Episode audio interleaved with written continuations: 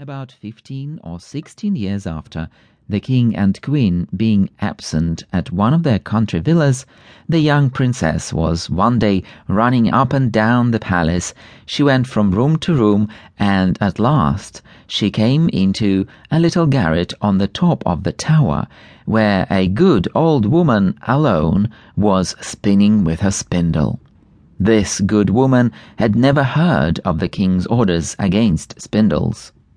What are you doing there, my good woman? said the princess. I'm spinning, my pretty child, said the old woman, who didn't know who the princess was. Hmm, said the princess, this is very pretty. How do you do it? Give it to me, let me see if I can do it. She had no sooner taken it into her hand than, either because she was too quick and heedless, or because the decree of the old fairy had so ordained, it ran into her hand, and she fell down in a swoon. The good old woman, not knowing what to do, cried out for help.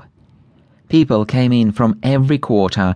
They threw water upon the face of the princess, unlaced her, struck her on the palms of her hands, and rubbed her temples with cologne water, but nothing would bring her to herself. Then the king, who came up at hearing the noise, remembered what the fairies had foretold. He knew very well that this must have come to pass, since the fairies had foretold it, and he caused the princess to be carried into the finest room in his palace, and to be laid upon a bed all embroidered with gold and silver. One would have taken her for a little angel, she was so beautiful, for her swooning hadn't dimmed the brightness of her complexion. Her cheeks were carnation, and her lips coral.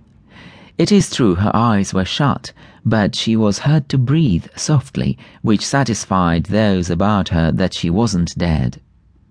The king gave orders that they should let her sleep quietly till the time came for her to awake. The good fairy who had saved her life by condemning her to sleep for a hundred years was in the kingdom of Matakin, twelve thousand leagues off, when this accident befell the princess. But she was instantly informed of it by a little dwarf, who had seven leagued boots, that is, boots with which he could stride over seven leagues of ground at once. The fairy started off at once and arrived about an hour later in a fiery chariot drawn by dragons.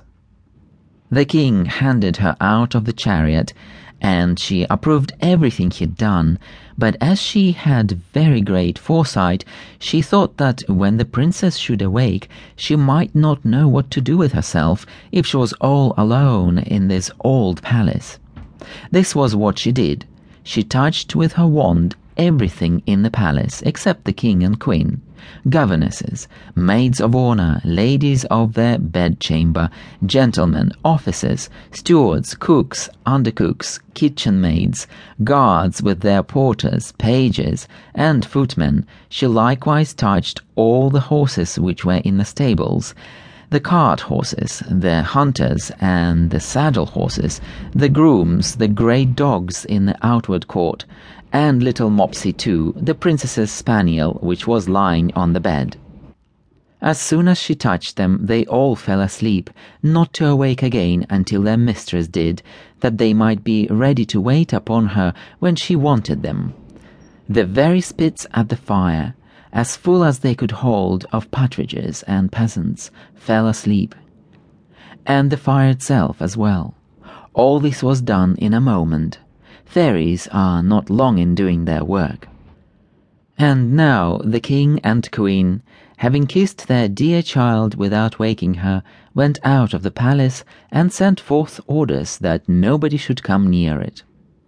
These orders weren't necessary, for in a quarter of an hour's time there grew up all around about the park such a vast number of trees, great and small, bushes and brambles, twining one with another, that neither man nor beast could pass through, so that nothing could be seen but the very top of the towers of the palace, and that too only from afar off.